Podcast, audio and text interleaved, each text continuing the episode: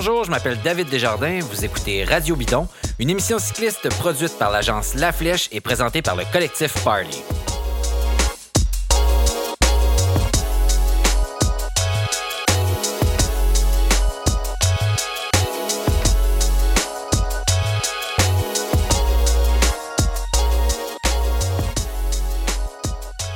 Avant de commencer l'émission aujourd'hui, euh, je voulais parler avec vous d'un truc. Euh, c'est une plug, on va dire ça comme ça. C'est des, gens qui nous ont envoyé, euh, des Anglais qui nous ont envoyé un livre magnifique. Et comme ils ont une offre pour les auditeurs de Radio Bidon, je voulais vous en parler. Ça s'appelle The Road Book 2018. C'est un almanach cycliste. Donc, tout ce qui s'est passé en course cycliste masculine et féminine l'année dernière se retrouve là-dedans.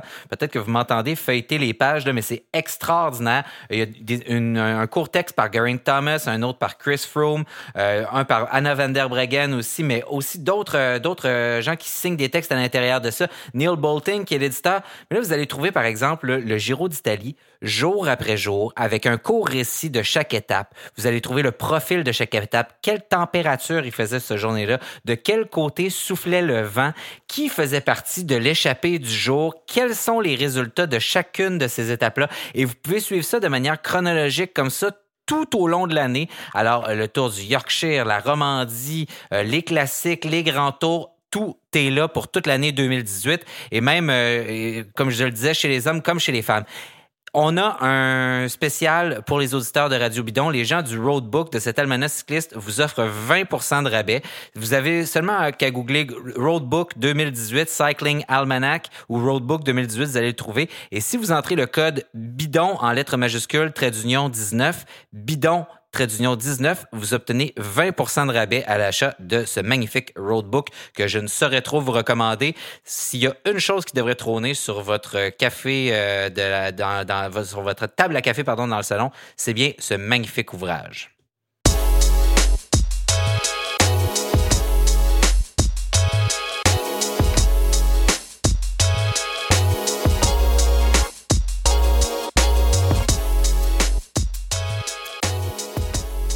Les classiques printaniers se sont terminés il y a quelques jours et on voulait évidemment euh, vous revenir là-dessus, discuter avec euh, nos, nos experts, euh, donc nos experts et puis je les vois puis on va mettre des guillemets. des experts. Bon, Charles Béastigui qui est avec moi ici dans mon salon, Simon Drouin de la presse qui est à l'autre bout de la veine. Bonjour Simon. Salut messieurs, euh, je suis en direct de la salle de rédaction de la presse. Donc, euh, wow! C'est vraiment c'est très spectaculaire. Bon ben salutations à je sais pas Yves Boisvert. Tiens. Euh, donc on va parler des classiques. On le disait la dernière fois où on s'est parlé, c'était au lendemain du Tour des Flandres et un certain Alberto Bettiol, à la surprise générale, venait de, remporter cette course-là et il restait donc dans les les, les, les classiques sur pavé, une course anecdotique euh, qu'on appelle Paris-Roubaix qui allait se dérouler euh, dans les jours suivants. Et on pourrait peut-être commencer en revenant là-dessus, messieurs, sur ce, fameux Paris-Roubaix, remporté par Philippe Gilbert. Tout le monde le sait maintenant, c'est pas une surprise. On vend pas de punch, à part si vous l'aviez pas euh, regardé encore. Mais bon, j'espère que c'est chose faite. une course quand même ben, passablement intéressante pour plein, plein de choses. Euh, D'abord, je ne sais pas trop par où la prendre. Euh, Peut-être, bon, on va la prendre par ça. Euh, Quick Quickstep a placé quatre personnes dans le top 10 euh, de cette course mais aussi, la seule autre équipe qui avait plus qu'un coureur dans le top 10 de cette course-là, c'est EF Education, hmm. qui avait deux coureurs. Euh, donc, mais, euh, donc, Van Mark, euh, Seb Van Mark. Et je crois que c'est Sébastien Langveld aussi qui était dans Je pense aussi. EF, d'ailleurs, qui a fait une campagne assez, assez spectaculaire, qui s'est transporté aussi du côté des, des Ardennaises un peu plus tard. Mais sur Paris-Roubaix, ça s'est bien, ça s'est bien joué. Euh, comme tu dis, il y a beaucoup de choses. C'est une course qui est intéressante. Euh, ça reste. Euh, je voyais ce matin en, repassant mes notes que c'était la 117e édition. Il y a quand même du, du millage dans sur ces pavés-là. Qu'à chaque année, le 1er avril, il y a quelqu'un qui vient nous dire que tout a été pavé, puis ça, devient, ça devient une autoroute. Mais bref, peut-être personnellement, ma surprise, ça a été de voir Gilbert puis, tu sais, une surprise en même temps. Il est tellement fort, puis on peut jamais le compter comme, euh, comme battu, mais de voir Gilbert aussi dominant, euh, un, c'est une surprise pour moi.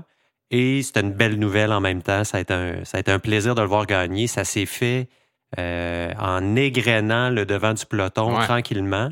Et là-dessus, Gilbert, d'ailleurs, doit dire merci à un certain Niels Pollitt, ah de, de, de, Katusha qui a été spectaculaire. Donc, on a cru à quelques reprises qu'il allait se faire larguer, d'ailleurs, de ce groupe-là, parce que là, il, oh, il se laissait un peu distancer quelques roues. Il revenait à chaque fois, puis finalement, c'est lui qui a fait le travail. Et c'est pas faute de s'être économisé, c'est lui qui, dans le, la zone de ravitaillement, a lancé la première attaque, ou en tout cas celle qui allait diviser. Puis... Ouais, dans la zone de ravitaillement, ça, Nils on n'a pas de félicitations à lui faire pour ça. Cette loi non écrite, on ne lance pas d'attaque dans la zone de ravitaillement. Mais bon. Cela dit, c'est ce qui a créé le groupe de six euh, qu'on allait, euh, qu'on allait voir plus tard.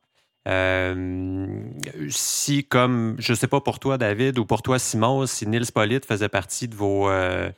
de votre top 20 potentiel. Même pas dans mon radar. Non, c'est ça. Non, hein? non, pas du tout. Ben, il avait, il avait bien fait. bien fait autour des Flandres aussi. Donc, c'est un gars, je pense, qui tranquillement s'affiche comme un potentiel futur vainqueur de, soit le Tour des Flandres ou même euh, Paris-Roubaix. Mhm. C'est une découverte, là. honnêtement, je ne le connaissais pas avant de l'avoir remarqué au Tour des Flandres. Moi, j'ai zéro pensé que ce gars-là pouvait être sur le podium, euh, bon, puis, euh, avoir la possibilité de peut-être remporter cette course-là avant, avant cette année. Là, non. Surtout que euh, était dans le train de Kittel. C'était ça son rôle de base dans l'équipe. Euh, on sait ce qui arrive avec Kittel en ce moment, qui n'est pas, euh, qui est pas là, qui n'est pas, euh, qui est pas au niveau. Donc, qu'est-ce qui arrive avec Marcel Kittel? Voilà. Avec ses cheveux surtout. la, rumeur dit que sur la Costa Brava, à l'est de, de Gérone, pas la rumeur, mais il y a un petit, une petite pâtisserie avec une pâtisserie qui s'appelle Un Kittel. Ah oui? qui, est la, qui a été nommée ainsi parce que c'est la pâtisserie préférée de, de Marcel. Et pour y avoir goûté, je comprends pourquoi. Mais là, la rumeur, la méchante rumeur dit que, Kittel a mangé trop de Kittel. Ah oui, OK. c'est ce qui fait qu'il avance plus.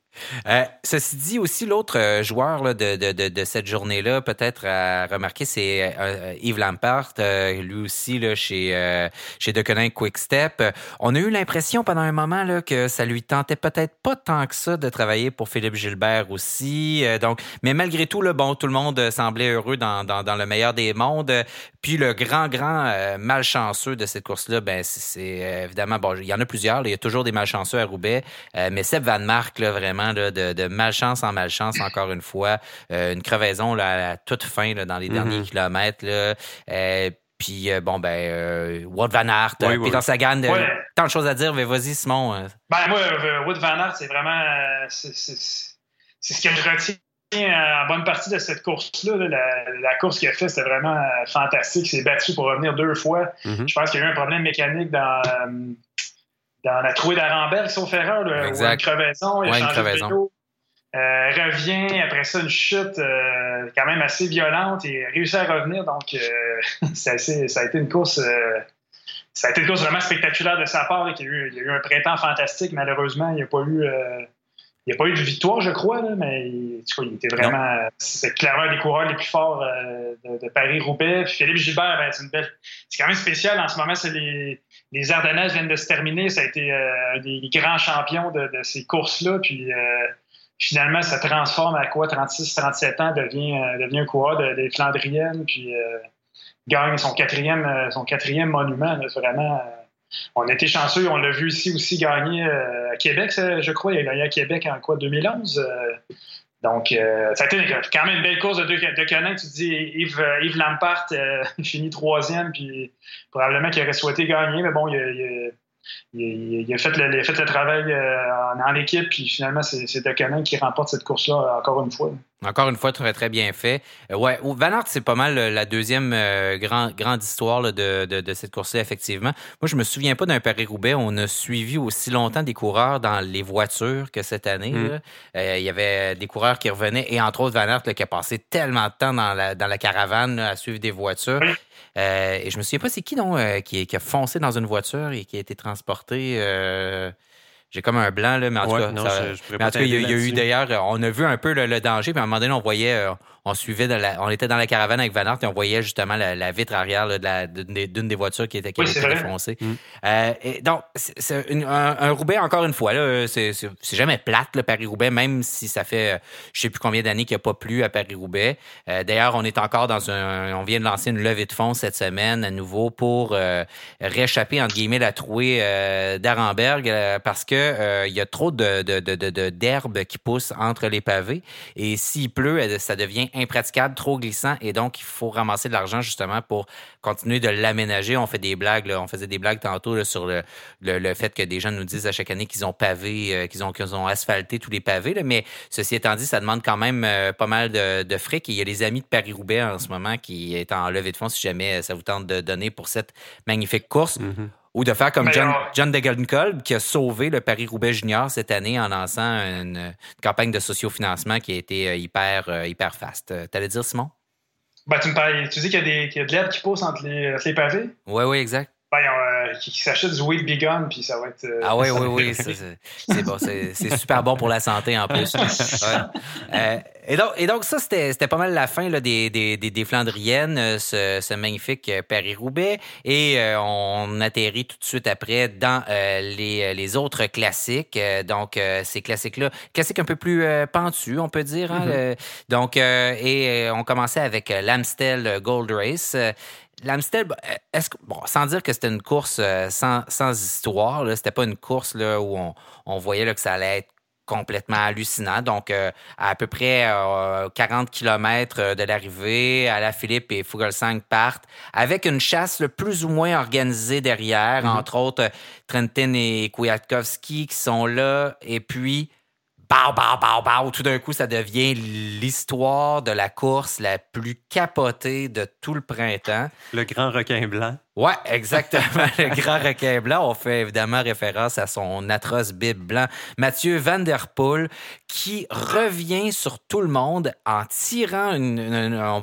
c'est presque le peloton, finalement, on va dire les réchappés du peloton, qui ramène avec lui et qui va tirer presque jusqu'à la toute fin parce que euh, si on, on observe euh, de manière un peu plus fine, malgré le fait qu'il n'y avait pas de bonnes images. On voit que juste avant la fin, dans le dernier kilomètre, il prend une pause et il laisse d'autres gens prendre du vent à mhm. sa place et lance un sprint extrêmement loin pour finalement remporter cette course-là, alors qu'il était quoi? Une minute et quelques derrière. Là, euh. À 20 km de l'arrivée, il était, il était sorti de la course. Euh. À 10 km, il se faisait dire qu'il était à 1,30. À 5 km, il était genre à 1,20. Mm. Et, et puis, là, dans les derniers kilomètres, je sais pas pour vous, là, mais moi, je regardais ça, puis c'était emballé, cette course-là. C'était réglé, ça se faisait au sprint à la Philippe et Fogelsang, puis c'était ça qui était ça. Il y avait Kwiatkowski qui était en chasse-patate, qui revenait sur le duo de tête, qui, qui, était personnellement celui sur lequel j'étais concentré, et non pas Van Der Poel. Pas faute de l'avoir déjà vu courir, mais je me suis fait endormir comme, comme Fogelsang et à la Philippe. Euh, d'ailleurs, Fogelsang a dit que c'était à cause d'une histoire de radio qu'il n'avait pas vu venir. Parce qu'à la fin, il faut le dire, les deux coureurs, à la Philippe, Fogelsang, relâchent. relâchent euh, Oui, mais pas tant que ça. Là. Pas, pas, comme des fois là, que, où ils se regardent et tu as l'impression qu'ils vont à 3 km heure. Là, mais oui, OK, ils, ils serrent leurs souliers, on les voit là, dans les mm. derniers virages, ils retêtent un peu leurs chaussures, ils se préparent pour le sprint final. Mais visiblement, il y avait un problème de chrono parce que même nous, en suivant la course, on n'avait pas les bons temps du tout, du tout. Puis sans doute qu'il y a eu plein de théories. Est-ce que les motos qui suivaient, ça, ont été prises en quelque part, puis que ces motos-là qui donnent le temps, avec leur GPS, qui donnent le temps, euh, les motos qui suivent les différents groupes. On n'avait pas des bonnes images non plus pour bien comprendre qu'est-ce qui se passait. Euh, donc, euh, visiblement, tout le monde était un peu mêlé. Est-ce que c'est la faute au chrono si Mathieu Van Der Poel a gagné cette course-là, Simon, tu penses? Ou... Euh? Ben non, là, clairement, je pense pas. C'est sûr que c'est des circonstances de course. Il y a même la théorie du complot. que... Ah oui, il y a une théorie de complot? non, mais Van Der Poel, un néerlandais, on, donc on aurait ah, ben oui. les, bonnes infos à Fogelsang et à la Philippe. Là. Mais moi, j'ai trouvé vraiment que c'est une course... Euh, vous connaissez ma situation familiale, c'est pas évident de suivre les courses. C'est même Paris-Roubaix, je l'écoutais à la reprise le soir sans connaître le résultat, donc j'étais assez fier de moi. Euh, Amstel non, j'étais pas non plus bon à emballer plus qu'il faut, comme tu l'as mentionné au début, c'est pas nécessairement la course la plus excitante euh, à, première vue, mais j'ai eu la chance de pouvoir l'écouter avec mon garçon de, 20 mois. Euh, je lui ai fait subir euh, ce, supplice d'écouter une course de vélo. J'ai attrapé la course avec 80 km à faire. Vraiment, ça a été une course incroyable. Je suis vraiment content d'avoir pu voir ça en direct. Le retour de Van Der Poel qui a attaqué à, on va le mentionner, à 43 km de l'arrivée. Et ça aussi, on se disait, OK, là, une attaque comme ça, puis il a roulé quoi, peut-être une dizaine de kilomètres devant, euh, euh, une, attaque de, la sorte, là, d'habitude, il n'y a jamais personne qui, réussit après à revenir de ça. Fait que c'est, à la base, on l'avait éliminé à cause de ça, en partie, de voir ce gars-là attaquer. Je pense après ça, il était en arrière, puis euh, on était convaincu qu'il allait finir ça pout, pout, pout en arrière du peloton. Là. Je comprends pas, là, Charles, j'aurais pu nous en parler davantage de Mathieu Vraiment, moi, j'étais emballé de voir ce, gars-là revenir comme ça. De devant, il ramène tout le monde, puis finalement, le sprint, c'est lui qui le fait du, devant. Je pense qu'il part à 100 mètres de la ligne, il passe, euh, il passe à l'effet puis Fogelsang comme, comme des piétons. C'était vraiment. Euh, en plein centre. Non, non, c'était assez fantastique. Euh. Puis la façon dont s'est écroulé après sur, sur l'asphalte, ça me faisait penser à Alex Harvey au la Coupe du Monde à Québec, quand il finit deuxième, euh, vraiment, c'est un mélange d'effort total puis d'émotion au maximum. Ça a été vraiment, euh, vraiment une course emballante. Ce pourquoi euh, Van Der Poel n'est pas reconnu. Hein. Il est assez poker face sur le podium. Il sourit peu, mais là, il était extatique, fou de joie. Personnellement, pour le regarder courir depuis plusieurs années, j'ai déjà tweeté Let's go Mathieu, tu peux sourire quand tu gagnes. Là, il s'est, il y avait, c'était une victoire sincère, un plaisir sincère à la victoire. Euh, un opportuniste euh, dans cette euh, course-là sur le, final, un certain Simon Clark, encore une fois, DF Education, IF. qui était là, embusqué derrière Van Der Poel, qui prend sa roue dans le, le, sprint final, le suit et va chercher la deuxième position ah de, de, cette course-là de manière magistrale. Je reviens à mon commentaire de plus tôt. IF a connu une, excellente campagne, euh, encore, puis on en parlera probablement tout à l'heure. Euh, dans les Ardennaises, ça n'a pas été vilain non plus avec un certain Mike Woods. Euh, la, façon dont Simon Clark a félicité Mathieu Van Der Poel aussi, juste après avoir traversé la ligne. Van Der Poel se tapait la tête, il avait la main sur le, sur le casque aussi, ça montrait à quel point lui-même ne revenait, revenait pas d'avoir réussi à gagner cette course-là. Puis Simon Clark, il, qui le félicite en disant Wow, euh, merci de, merci de m'avoir amené comme ça euh, à l'arrivée, finir deuxième. Il était, oh, c'était un très beau résultat pour Simon Clark, mais ça a été vraiment un beau moment de cette course-là aussi. Exact. Parlons des femmes un peu. Mm-hmm. Euh, une, coureuse qu'on aime beaucoup. qui a fini. non, mais c'est vrai, ben parce que elle est à l'attaque, elle est toujours là, on la voit, mais qui, on peut dire, euh, se fait souvent prendre à son propre jeu, euh, finit par brûler trop de cartouches et à pas obtenir la victoire que souvent on pourrait dire qu'elle mérite. C'est Katarzyna Niewiadoma, euh, donc qui cette fois-ci, pour une fois, a réussi à gagner de la plus belle manière qui soit. Exact. Première attaque ultra explosive. Son, son, son move signature qu'elle fait à peut-être, une, je vais dire de mémoire, une dizaine de kilomètres de l'arrivée, ce qui ouvre un, euh, qui amène un petit groupe avec elle. Tout le monde a de la misère à rester avec elle. Elle va finalement donner un deuxième effort ultra explosif. Euh, et là, c'est Voss qui a de la misère à rester dans sa roue. C'est quand même pas, la, dernière, pas la dernière venue. Non. Et jusqu'à la toute fin, Van Vleuten va tenter de revenir, faire le coup que Van Vleuten avait fait à Van der Breggen l'année passée à la course. Euh, ben oui, ça ressemblait à ça. Hein? By, le Tour de France. By the Tour. by the Tour. Euh, ce qu'elle n'a pas réussi à faire finalement, euh, et encore là, une victoire, euh, jubilation pour Newadama. comme tu dis, on l'aime parce qu'elle est le fun à voir courir. C'est le fun d'avoir des, des, coureuses, des coureurs comme, comme elle remporter des courses, dans le fond avec panache. avec, panache. en essayant, pas, pas juste euh, par, euh, en, étant stratège ou en allant prendre des bonnes routes tout le temps. C'est important dans ce sport-là. Il y a une bonne partie de cette victoire. Il faut qu'il reste des cartouches à la fin pour être capable justement de donner le coup gagnant. Mais c'est le fun de voir des coureuses qui, justement, qui essayent des choses et qui finissent par réussir à un moment donné, comme mm. dans, dans ce cas-là. Mais c'est vrai que ça ressemblait à la fin de l'étape. Euh, la course by, the Tour, euh, ce, final-là, on pensait que Van Vleuten reviendrait. Euh, ils finissent dans le même temps. Hein, oui, ouais, tout à fait. ça a été vraiment serré. Puis, tu as mentionné Liwa Domon. Dans un épisode précédent, on a mentionné comment il courait, puis parfois, parfois courait à sa perte de, cette façon-là. Mais j'écoutais l'entrevue après cette course-là, puis elle disait on, me dit, sois plus patiente, garde ton accélération pour la fin. Mais elle dit moi, je je suis pas capable de courir comme ça. Si je veux me sentir dans la course, je dois être agressive euh, plus tôt dans la course, comme ça je me sens dedans. Puis, euh, je trouvais que c'était une belle récompense pour elle, justement, son côté euh, son côté offensif et tout, ça a été, euh, récompensé. Elle était vraiment, évidemment, très heureuse. Euh, c'est ça qu'elle a souligné. je trouvais que c'était un beau commentaire, dans le fond, de montrer que parfois, euh, c'est payant aussi d'être agressif et de ne pas attendre au dernier moment. Ben, une fois de temps en temps, ça peut pas toujours être des courses d'attente, puis où ça, ça, se règle à, la toute fin. ça, serait d'un ennui mortel. Il y a un autre événement qui s'est passé pendant cette course-là qui n'a pas été un bon résultat. C'est euh, Lizzie Danienne qui revient à la course après euh, avoir euh, donné naissance à sa fille en septembre dernier. Je, fouillais un peu. il y a une série de, courts films qui ont été faits autour d'elle, de l'entraînement, de la vie de s'entraîner enceinte et après et tout ça. Et son objectif, c'est de redevenir championne du monde en moins d'un an après la naissance de sa fille. ce, qui est, mm-hmm. un, objectif fort louable, mais je, vous partage l'information euh, que j'ai découverte. Euh, C'est quand même costaud. Là, oui, oui, euh, tout à fait. Elle va avoir du.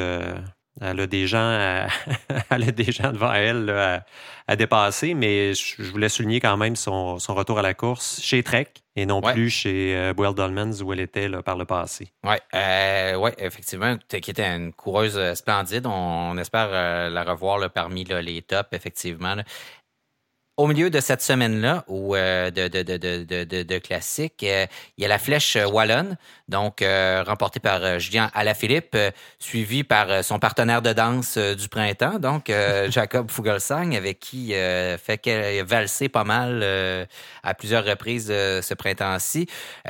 bon, les hommes passaient le mur de huit trois fois, les femmes deux fois. y a-tu juste moi qui a trouvé cette course-là un peu, un, peu plate, puis qu'il n'y a pas grand-chose à dire là Parce que, non, mais c'est vrai, disons-le, bon, euh, ça, ça, se finit dans le mur de huit. Euh, c'est un peu un truc, j'avais l'impression.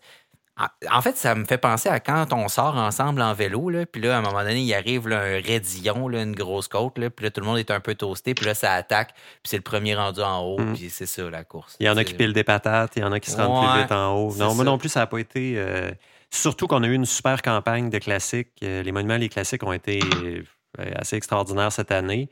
Euh, je, réponds simplement en disant que j'ai trouvé ça assez ennuyant. Et je te, je, te passe la rondelle, Simon. oui, mais merci, c'est très, très gentil. bon, c'était comme un match euh, à la Philippe Fogelsang. À la Philippe, ben là, c'est pratiquement le, coureur de l'année. Donc, ça, ça, ça, a un peu de soi qu'il d'avoir l'avantage sur un terrain comme ça qui, Vainqueur sortant, bon là, je pense que ça va devenir le, spécialiste de la flèche wallonne. Euh, puis quoi, Valverde finit quoi? Euh, je suis un peu le 11e, je crois, donc c'est mhm. C'est celui qui le battait toujours avant. Puis là, euh, il a avalé une abeille. À son tour, moi, j'ai remarqué. Ben oui, oui, c'est quand même impressionnant. Ah oui, il a avalé une abeille. Ah c'est quand même, quand même toute une anecdote. Puis moi, j'ai remarqué la quatrième place du jeune Björg Lambrecht, le, jeune belge de l'Auto Soudal, qui est un gars qui, qui quoi, des 22, 23 ans, qui, qui, s'annonce comme un, comme un futur euh, vainqueur potentiel de, ces courses-là, les Ardennaises. Donc, il a bien fait aussi, je crois, à l'Amstel. Donc, euh, Björg Lambrecht à surveiller du côté des femmes, euh, Anna van der Breggen remporte, on va ça, ça vaut quand même la peine de le mhm. souligner, pour une cinquième fois consécutive la, la, flèche wallonne. Euh, Anna van der Breggen, est-ce qu'elle est moins dominante cette année que, que les années précédentes? On peut pas vraiment dire ça encore. Je trouve que c'est un peu comme euh, Van Der Poel, Van Aert en cyclocross. Van Aert est extraordinairement fort, mais Van Der Poel, c'est un extraterrestre. Van der Breggen, Van Vleuten, c'est un peu le, je trouve le, même topo. Qui est l'extraterrestre? Oui, c'est ça que j'allais dire. Ah, ben, Van Vleuten, qui était euh, cassé en deux avec un genou euh, ah, passablement amoché il n'y a pas un an, qui revient en force, là, qui vient de reprendre le. Malgré la victoire de Van der Breggen, euh, à la flèche vient de reprendre le, le, le, le, maillot de meneuse. Maillot de meneuse, merci. en gagnant à Liège-Bastogne-Liège. Ouais, en déclassant Bastianelli. Donc, non, je pense pas qu'elle soit moins dominante. OK. Mais... Puis il reste encore quand même le géo féminin, plein de choses comme ça qui On est à la huitième étape. La huitième étape du World Tour féminin est terminée. Il y en a 20, je vais dire 25 pour dire un chiffre. Là, on est, c'est pas terminé. C'est vraiment pas terminé. Tu parlais du maillot de, de, meneuse du World Tour féminin et puis euh, j'ai commencé, euh, petite parenthèse, à potasser le Rafa Roadmap qui est, euh, pour vous expliquer si vous connaissez pas, la compagnie Rafa qui fabrique des vêtements a créé un document qui s'appelle le Roadmap où ils ont identifié toutes sortes de problèmes liés à la diffusion, à la promotion du sport cycliste, à la structure même du calendrier aussi. Puis une des choses dont il parlait, puis ça revient à une conversation qu'on a eue dans une émission précédente, c'était la difficulté de construire construire une trame narrative avec la saison chez les hommes où il y a plein d'épreuves qui euh, se chevauchent les unes les autres, se déroulent en même temps. Comme là, en ce moment, là, vous avez, bon, Romandie, il y a d'autres trucs, vous allez avoir le Giro, le Tour de Californie, etc. Donc, il y a toujours des épreuves comme ça qui se chevauchent et il n'y a pas de lien ou de classement cumulatif sur le sens du monde d'une épreuve à l'autre tout au fil de la saison qui permet de suivre ça de manière cohérente.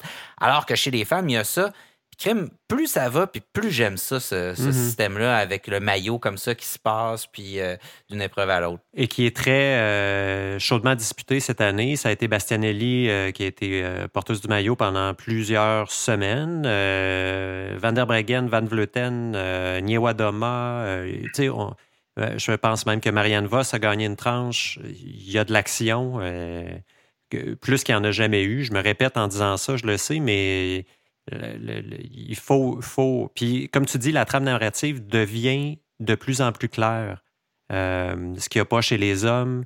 Mais des fois, on dirait, je ne sais pas, ça prend quelque chose de plus, quelque chose d'autre. Euh, d'ailleurs, là-dessus, bon, c'est mon petit côté geek, là, mais je, je consulte le site de l'UCI assez régulièrement. Puis pour trouver de l'information là-dessus, là, c'est un peu. Euh, ouais, ouais. Mon Dieu, t'es masochiste. Ouais, ben oui. Mais c'est pas drôle. Là. Je, vais chercher mon information sur Wikipédia au lieu de, de, de, de l'UCI. Non, à, Aigle, vous avez besoin, Aigle étant évidemment le, le, siège. le siège, le lieu du siège social de l'UCI. Alors, à Aigle, s'il vous plaît, y a-t-il un, un, expert en user experience pour les aider, s'il vous plaît, euh, avec leur site Internet? C'est une catastrophe trouver ah l'information là-dessus euh, sur le site de l'UCI. C'est vraiment pénible. Il y a des résumés de courses. En fait, vous êtes mieux de passer par Google, de chercher, puis Google va trouver plus facilement que vous euh, l'information à ce moment-là.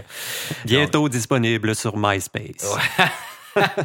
donc, euh, ce qui nous amène à parler de Liège, Bastogne, Liège, la doyenne, donc la plus vieille des classiques, euh, qui est remportée par Jacob Fugelsang euh, dans une belle démonstration de Fugelsang là, qui a vraiment réussi à s'évader, à laisser tout le monde derrière lui euh, dans un parcours modifié cette année, donc avec un peu plus de plat à la fin euh, qui favorisait moins les, les, attaques de grimpeurs vers la toute fin que par les années passées.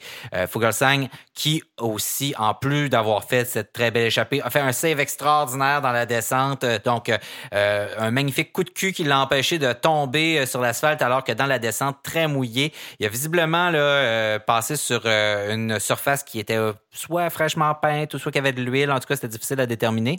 Mais qui, par la suite, d'autres coureurs, je crois, sont tombés. Oui, Michael Matthews et un certain Greg Van Avermaet. Ouais, donc, c'est vraiment pas le printemps. Nous, on peut dire ça. Et donc, ce fameux Fogelsang qui, après avoir été souvent dans la roue de, de, de à la Philippe, donc, ou après avoir eu à la Philippe dans, dans sa roue pour mieux se faire sauter sur la ligne, a réussi à remporter cette très, très belle victoire-là. Euh, est-ce que Jacob Fugelsang, c'est le coureur le plus constant de, des classiques? Est-ce que c'est le meilleur coureur de la, de, la campagne printanière cette année? Je pense que c'est un choix de. C'est presque un choix d'église. Euh, Fugelsang et Alaphilippe ont été euh, ultra dominants.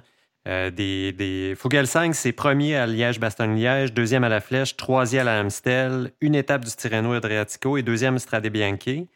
À la Philippe, à côté, gagne la Flèche, deuxième à la Flèche Brabançonne, gagne une étape du Pays Basque, Milan-San Remo, euh, j'ai-tu bien dit? Oui, Milan-San Remo, une étape de Tirreno et Stradé en plus. Ouais. On va dire à la Philippe, je pense. Je pense qu'il faut donner l'ascendant à, à, la Philippe. Cela dit, Fugelsang a été, euh, a été impressionnant. Euh, on dirait que c'est un coureur qui s'est cherché pendant quelques années. On le voyait comme euh, leader sur des grands tours. Ça semble s'être peut-être estompé avec le temps. Il était lieutenant là, de, plusieurs grands coureurs, là, dont, dont, dont, Voldemort, euh, je pense. mais là, il semble avoir trouvé son, son, son, chemin et, de belle façon. D'ailleurs, c'est pas sans rappeler le profil, ben, un peu différent quand même, là, mais un certain Mike Woods qui qui, qu'on anticipe comme euh, leader sur un grand tour, mais est-ce que c'est pas plutôt quelqu'un qu'on veut voir réussir sur les Ardennaises parce qu'on pense que c'est plus réaliste de ce côté-là? Ben, je... pense quand même que Fogelsang a plus de. Il y a, plus de, lettres de noblesse dans les, dans les tours. Là. Hmm. Il y a quand même le troisième de Thierry gagné le critérium du Dauphiné. Plus de euh, profondeur aussi. Exact. C'est pas le... Je pense que vraiment Mike Woods est plus spécifiquement un vrai, un vrai puncher dans les courtes ascensions que Fugelsang qui a quand même fait ses preuves dans les grands cols. Oui, et sur le plat, se défend quand même assez bien aussi, mm-hmm. contrairement à, Mike qui, qui est pas, encore euh, tout à fait au point. Pas tout à fait au point non plus, Mike, euh, dans le, le, le, principe de se dévêtir à la fin des courses, euh, alors qu'il a fini Liège-Bastogne-Liège avec un leg warmer seulement. Magnifique. Oui, c'était très drôle. Ouais, je pense qu'il est lui-même en a ri ouais, vraiment. un peu honte, mais c'était assez, assez, comique, effectivement. Oui, alors c'était très drôle. Une, des histoires de, de, de, cette course-là, euh, avant que je te passe le micro, euh, Simon, c'est euh, Bora qui était censé avoir un certain Peter Sagan qui a connu vraiment un printemps, là, euh, on, va dire désastreux compte tenu de son calibre, là, de, du calibre de coureur, et qui était censé faire la doyenne euh, cette année, a finalement décidé de ne pas le faire. Et finalement, place euh, et Formolo. Donc Formolo deuxième, Shackman troisième. Donc deux coureurs sur le podium euh, de manière assez inattendue. Dans, ben, peut-être un peu moins, mais Formolo, je pense pas qu'il y a grand monde qui le voyait là sur, la, sur Liège-Bastogne-Liège. Donc, euh, une autre euh, histoire quand même assez intéressante. Sinon, toi, qu'est-ce que tu retiens, Simon, de, de, la doyenne? Ben, moi, je trouve que c'est quand même une belle, euh, belle passe d'âme entre Alaphilippe et Fogelsang. le, fait que je ne sais plus à quel moment dans la course où Alaphilippe, on ne savait pas trop, il était quand même devant, il s'est retrouvé derrière. Mm-hmm. Puis Fogelsang qui dit, euh, Alaphilippe me, me dit à un moment donné, j'espère que c'est toi qui vas gagner, euh, un mm-hmm. peu en, lui disant, regarde, c'est pour moi aujourd'hui, je ne l'ai pas. Je, trouvais que je, que ça faisait un beau vainqueur de cette course-là. Michael Woods, encore euh, une fois, il finit quand même cinquième. C'est assez. Euh, c'est sûr qu'il visait mieux quand, quand, on finit deuxième l'année précédente. Évidemment, on veut gagner. Puis il, lui en manquait un peu, mais en même temps, il était, il était offensif. Puis on l'a vu en avant, mais quand même. Il s'est retrouvé dans une situation difficile aussi, là, quand ils étaient à trois, Fugelsang, Formolo et lui. Euh, Fugelsang a réussi à les larguer. Euh, ben, lui s'est fait, Wood s'est fait larguer en premier. Ensuite, euh, Formolo. Puis là, Formolo et lui se sont retrouvés en chasse-patate. C'était pas évident. Il était vraiment, c'est le premier qui, c'est vraiment la, logique a été respectée dans la force du moment. Ça a été vraiment à la pédale.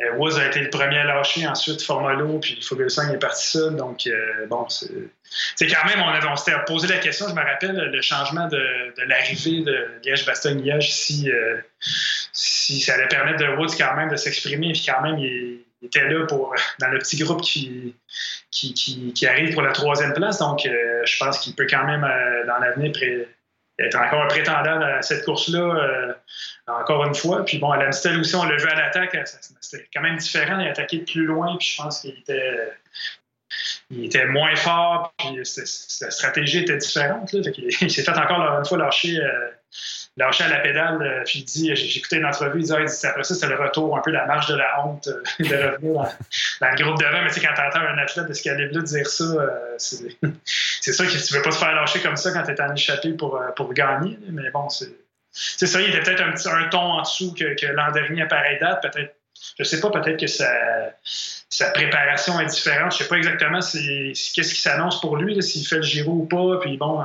Tour de France, je pense Mais si, ça, si ça finissait en côte, là, il finissait troisième de cette course-là. Là, donc, dans le sens aussi, il n'y avait pas le tout, tout ce replat, la descente, etc. Par la suite, là, il était là, en avant. mais il s'est quand même fait lâcher dans la côte. Faut ouais, non, c'est vrai qu'il s'est fait lâcher dans la côte quand même, c'est vrai. Euh, donc, euh, quand même, euh, finalement, à Liège, oui, il a fait froid, un temps dégueulasse comparativement là, aux classiques précédentes, là, à la Flèche et puis à, à l'Amstel, il a fait très, très beau. Le monde était en cours, il avait l'air de faire très beau.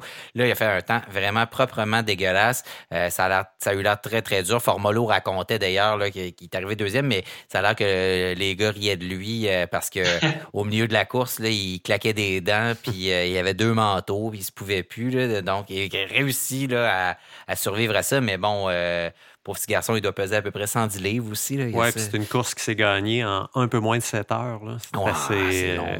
C'est misérable longtemps. Oui, exact. ouais, euh, vraiment, la, mais quand même, des, des, classiques extraordinaires, donc on ne sait jamais des fois, tu sais, des, des, courses où on n'attend pas grand-chose, finalement, il se passe des choses extraordinaires, etc. À chaque année, c'est vraiment, c'est ce qu'on aime du bike aussi, c'est ce qu'on aime du cyclisme, la surprise.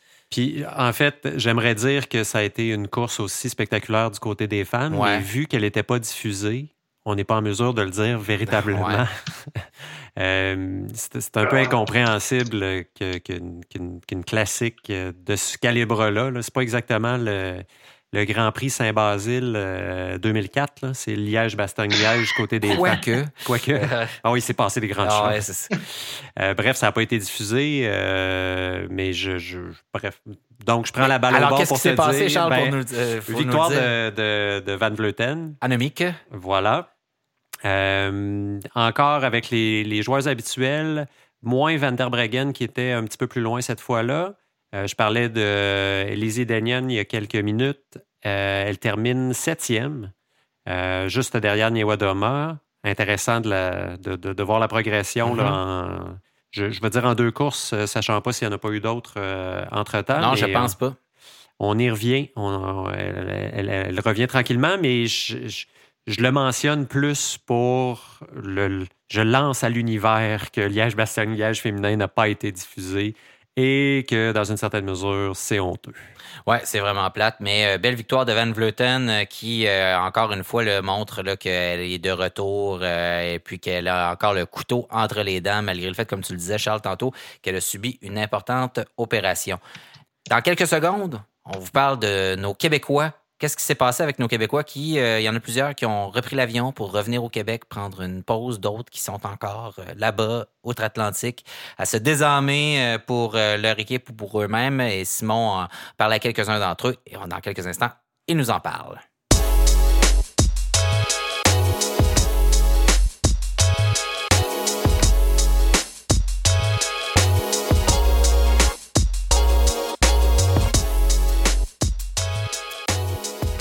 Alors, parmi celles et ceux qui se sont élancés sur les routes européennes ce printemps, il y a quelques Québécois qu'on aime et euh, desquels on a des nouvelles, donc, qui sont de retour euh, pour la plupart, en tout cas au moins deux d'entre eux euh, en sol québécois. Je pense à Hugo Hull et à Antoine Chêne qui sont revenus en sol québécois. Euh, Simon, tu as parlé à Antoine, tu as parlé à Hugo, tu as parlé à Guillaume Boivin, tu as parlé à Caroline Canuel. Donc, euh, ben, commençons par Caroline, tiens, euh, puis on, prend des nouvelles de, ces gens-là par toi. Donc, qu'est-ce qu'ils ont à raconter? Oui, ben, ben Caroline, Caroline Canuel, moi, ça m'était passé sous les yeux qu'elle s'était blessée au trophée Alfredo Binda à la uh-huh. fin mars et s'est fracturé la clavicule.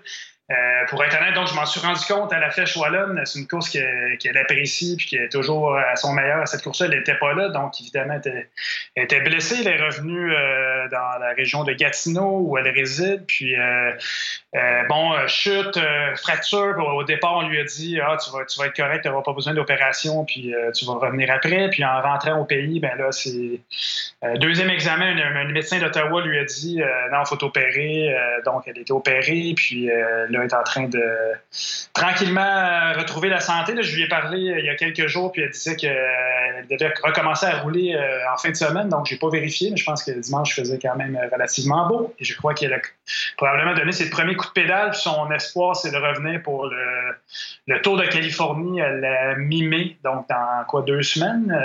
Puis bon, après ça, ça va lui permettre de préparer les championnats canadiens, puis le, Tour d'Italie féminin, qui, est, sans doute son grand objectif de, l'été. Donc, voilà pour Caroline Canuel, qui, rappelons-le, qui a fait les championnats du monde assez extraordinaires l'an dernier sixième, sixième et huitième contre la montre et route. Euh, donc, je me souviens plus exactement. Le, sixième route, huitième contre la montre. Mhm. Donc, euh, euh, donc c'est dommage parce que bon, après avoir eu du succès comme ça, on veut, on, veut reprendre dans, la même veine. Mais bon, je pense quand même, au moins, c'est pas dramatique. C'est pas.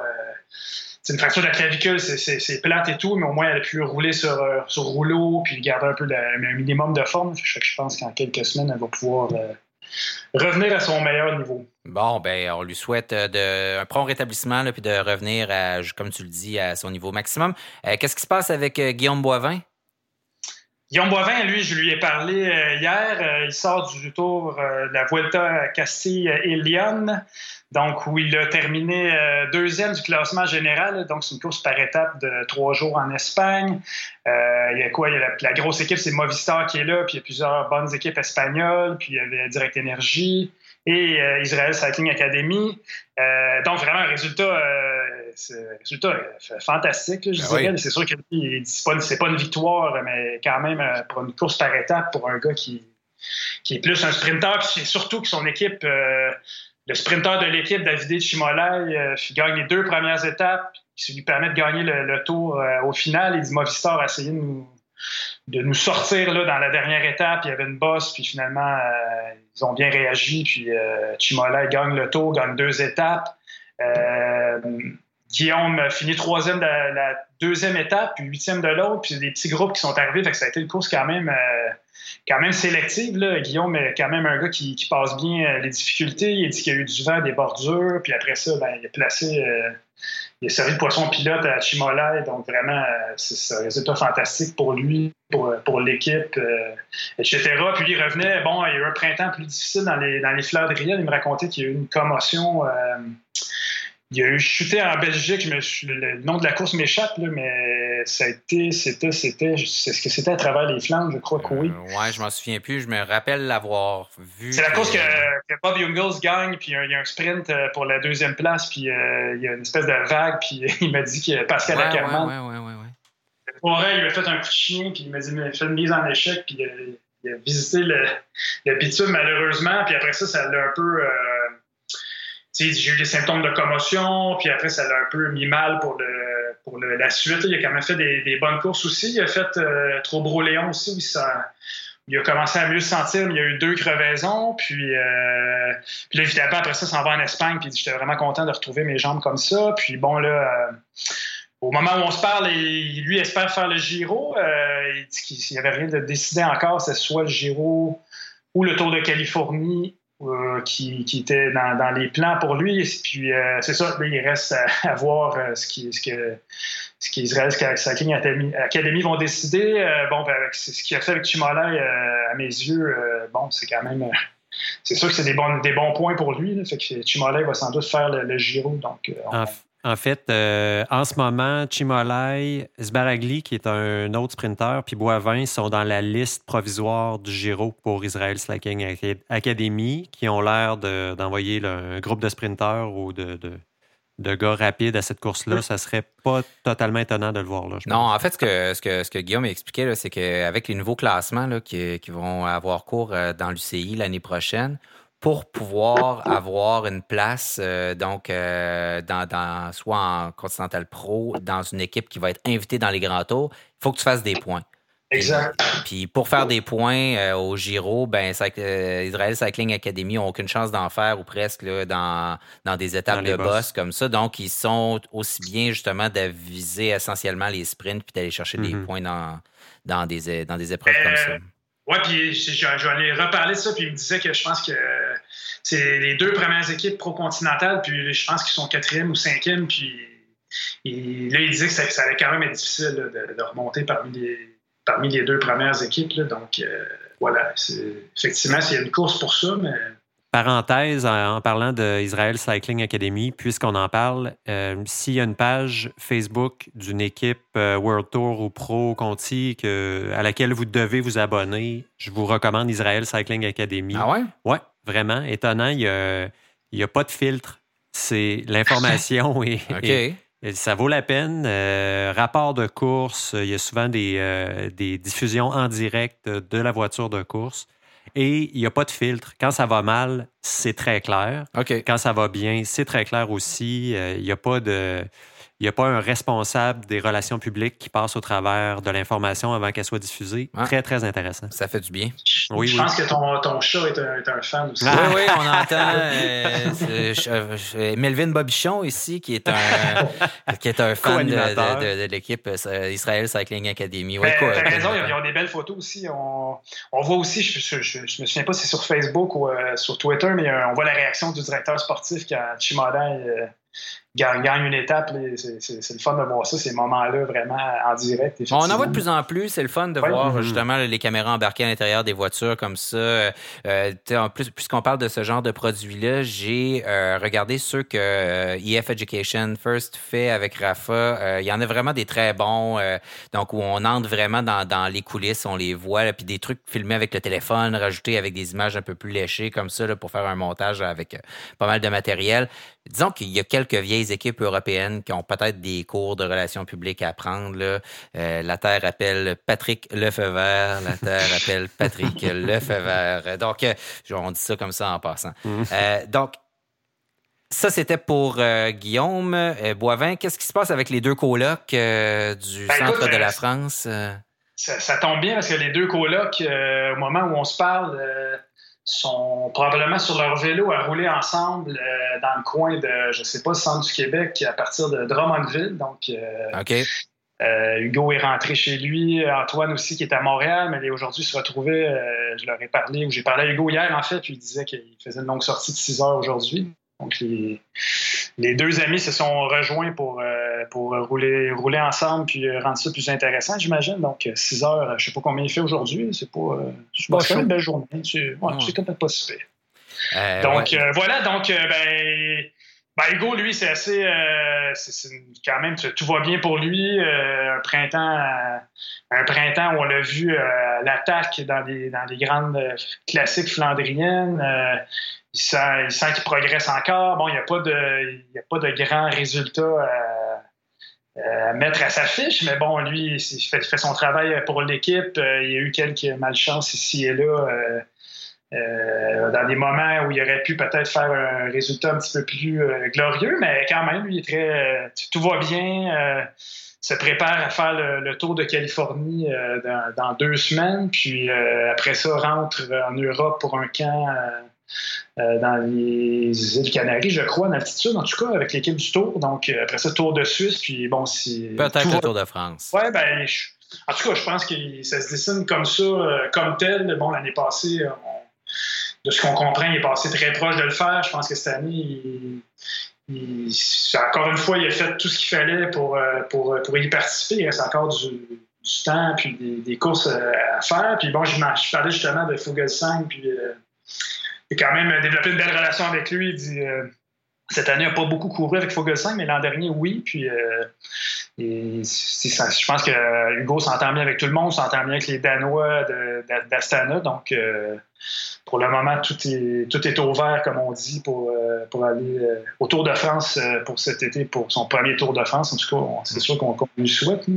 On a beaucoup ri du rap d'Astana en début de saison, là, mais il y avait quelque chose quand même qui émanait de ça, puis c'est-à-dire un esprit d'équipe où on sent qu'il il se passe quelque chose d'agréable au, sein de cette équipe-là. Puis euh, je l'ai déjà dit à ce micro-là, mais dans les équipes où on sent justement cet esprit de cohésion-là un peu plus vaste, on voit que le succès est au rendez-vous. Euh, Astana, de Connect Quick Step, EF Education. Regardez les équipes là, qui vont bien là, en ce moment en général. C'est pas les équipes qui sont autour de un, deux, trois très grands coureurs avec seulement des domestiques, puis dont on sent justement que cette équipe-là est formée autour de ces coureurs-là. C'est bien des équipes où on sent qu'il y a vraiment un esprit là, de, corps. Ben, tu vois, Katusha quittait les piments de décor, puis euh, ils ont eu un beau, beau Paris-Roubaix. c'est vrai.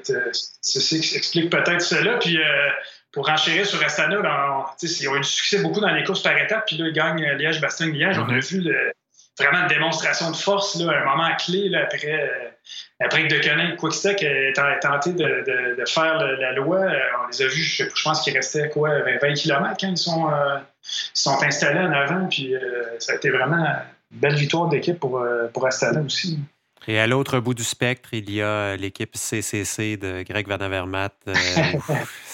on se demande, on se demande ce qui se passe. Mais bon. C'est, non, non, c'est mon commentaire C'est quoi cette équipe-là, là?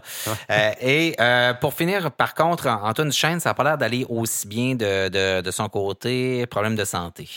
Oui, ben honnêtement, j'étais un peu surpris parce que j'ai parlé à Antoine euh, la semaine dernière, puis moi j'avais vu un collègue de l'AFP a comme tweeté bon Voici la liste de l'équipe FDJ Groupama pour le Giro. Il y avait sept noms confirmés, puis il dit qu'il y a une huitième place qui va se disputer entre Antoine Duchesne et Miles Scottson, un jeune Australien. Puis bon, j'ai appelé Antoine, puis là, il avait l'air un peu euh, surpris de ça, euh, de, cette situation-là. Finalement, bon, il dit je vais, te rappeler, je vais voir auprès de mon équipe. Puis euh, finalement, bon, il, dit oui, il dit il y a une possibilité que je le fasse, mais d'après ce que je comprends, c'est pas son c'est pas son premier choix. Euh, puis là, bon, il dit, je pense que lui aussi espère faire le Tour de France. Euh, bon, doubler le Giro Tour de France, c'est pas idéal. Euh, puis là, le lendemain, c'est ça, il, y avait une conférence de presse de la Fédération québécoise des sports cyclistes dans notre belle ville de Québec. Au restaurant de Yvan donc on ne se pas son restaurant, mais où il est gérant. Euh, puis là, ben, écoute, Antoine a dit, euh, dévoilé qu'il y avait un, souci de santé. Moi, en tout cas, il avait des ennuis à euh, une jambe. puis il pensait peut-être que c'était un problème d'artère iliaque, de circulation et tout. Donc, il doit passer des examens ce sujet-là. Donc, je ne sais pas. Je sais que Fabio Avo a subi cette intervention-là. Alex Harvey en a eu au moins en a eu deux chaque, chaque jambe, puis même une qui a eu deux fois. Euh, Merci, Simon, de me permettre de dire Pauline Ferrand-Prévot dans une autre émission de ah, Radio ouais, Elle aussi, oui, c'est vrai. OK, ben, donc, c'est pas une affaire. Euh, c'est pas, pas, un problème insurmontable, c'est ça que je voulais dire. Et, on souhaite que ça soit. Je souhaite quasiment que ça soit ça parce qu'au moins, euh, on, peut, on peut régler le problème puis, passer à autre chose. Puis ça fonctionne. Il y a la preuve, avec Harvey devenu champion du monde par la suite. Donc, euh, là, il disait que son jambe était comme un bloc de glace après, euh, dans les grands efforts après un certain temps. Fait que moi, je trouvais que ça, ça sonnait ça. C'est un problème euh, qui, est très spécifique aux cyclistes. Ben, c'est toujours dommage quand tu as des années de santé et tu veux, tu veux réussir. Au moins, Antoine a quand même un contrat pour, déjà pour l'an prochain. Fait que c'est peut-être Moins peur. C'est ça qui est réconfortant de son côté. Oui, exactement. Fait que, euh, voilà, c'est ça les... les nouvelles de nos représentants. Euh, oui, exact. Bon, ben merci, euh, Simon. Peut-être en, terminant l'émission, dire un petit mot sur le Tour des Alpes qui a eu lieu récemment et qui met la table pour notre prochaine émission qu'on enregistrera en début de semaine prochaine, qui sera diffusée en cours de semaine prochaine pour vous préparer avec nous au Giro, au Tour d'Italie, donc qui s'en vient dans quelques jours ce qui est selon moi la course à étapes la plus intéressante de l'année, euh, selon plusieurs observateurs aussi, pour plein de, raisons. Euh, la première étant que l'Italie, c'est un peu le bordel, puis c'est le fun de même. Mais euh, et donc le Tour des Alpes remporté par un certain Pavel Sivakov de Team Sky. Bon, moi, je ne sais pas pour vous, là, mais Pavel Sivakov, moi, je ne le connaissais pas. Euh, la révélation, on peut dire, de ce Tour des Alpes-là, autre ça, c'est un autre membre de l'équipe euh, Team Sky que lui, on connaissait un peu, qui s'appelle Tao euh, Geo Gehenhardt, un anglais, donc, que je, dont je peine à prononcer. Guggenhardt. Guggenhardt. Guggenhardt. OK, voilà. À gang, on va finir par le prononcer comme du monde. Et, merci, Simon. Et, un, troisième, troisième position sur le podium d'un inconnu euh, qui s'appelle Vincenzo Nibali. Euh, donc, lui va faire euh, partie des, des, meilleurs, ou en tout cas de ceux qu'on on, dont on, pense qu'ils peuvent remporter le, le, Giro s'ils offrent une bonne performance. Absolument. Vas-y, Simon. Oui. Non, mais Sivakov, mais non, en plus, honnêtement, je ne le connaissais pas, mais j'ai lu un peu, euh, quand même, un parcours assez particulier. Le mhm. fils de, de, coureur, euh, tant sa mère que son père, né en Italie, grandi en France, donc a fait ses classes en, France. Puis, euh, bon, fils de russe, et c'est un russe qui, qui, est français, qui je pense qu'il a même une nationalité française, mais court pour la Russie. Donc, quand même intriguant comme, comme, comme, comme coureur. Donc, on va suivre, je sais pas, il y a quoi, 24 aussi, c'est un jeune, Gengenhardt aussi, donc deux jeunes de Sky Ineos qui, qui prépare l'avenir, visiblement. Et puisque tu en parles, c'est la semaine justement où Team Sky devient Team Ineos euh, cette semaine pendant qu'on enregistre ça et que tout le monde trouve que le logo de Ineos est absolument hideux ou que les journalistes s'amusent à poser des questions sur l'environnement à Chris Froome puisque Ineos est une compagnie qui donne euh, dans les produits pétrochimiques donc et euh, ce qui est quand même un peu bizarre étant donné qu'ils avaient écrit Save the Oceans sur leur maillot il n'y a, pas, si longtemps. C'est ça. Donc, euh, c'est Save the Team, puis euh, on pose des questions après. oui. Ben, c'est sûr que c'est une équipe, là, je me souviens plus. Je pense que c'est, euh, voyons, le boss de IF, comment il s'appelle J'ai un blanc. Vauters. qui disait que le, le, le, grand patron de, de, de Dave, Dave Brailsford, j'aime bien rappeler cette citation dont il dit qu'il est capable de piger dans la bolle et d'en ressortir du chocolat. et, donc, qui est capable, justement, c'était une façon de dire qu'il était capable de, de dénicher de l'argent un peu n'importe où. Euh, et là, dans ce cas-ci, bon, chez un autre euh, milliardaire euh, on peut dire quand même là, que, que du côté là, de Sky, c'est pas non plus là, les moins louches euh, du lot. Là. Donc, euh, mais cette fois-ci, donc, ils donnent dans des, euh, des, produits pétrochimiques et on bombarde Chris Froome de questions à ce sujet-là qui dit qu'il n'a pas assez d'informations en sa possession pour dire si oui ou non la planète est en danger. Est menacée. Oui, exactement. C'est une drôle de formation d'ailleurs pour le Giro. En fait, si la liste que j'ai sous les yeux est, finale ou à peu près, là, il y a beaucoup de jeunes, Bernal, Enao, Guggenhardt, et il y a aussi l'illustre Gianni Moscone qui va porter le numéro 1 de l'équipe. Ah, notre favori, Gianni. Euh, moi, je l'aime bien. Oui, tu l'aimes ah. bien, ouais. Ben, oh, excuse, la, la, ligne n'est pas très bonne. Je pense qu'on a perdu Simon. Ouais. Écoute, je suis un, un, fan de Brad Marchand, fait que ah. c'est pour ça. J'aime ouais, ça, les ceux trouvé. qui trouve comme ça. Ah oui, OK, des personnalités euh, des troublées et troublantes aussi, ouais.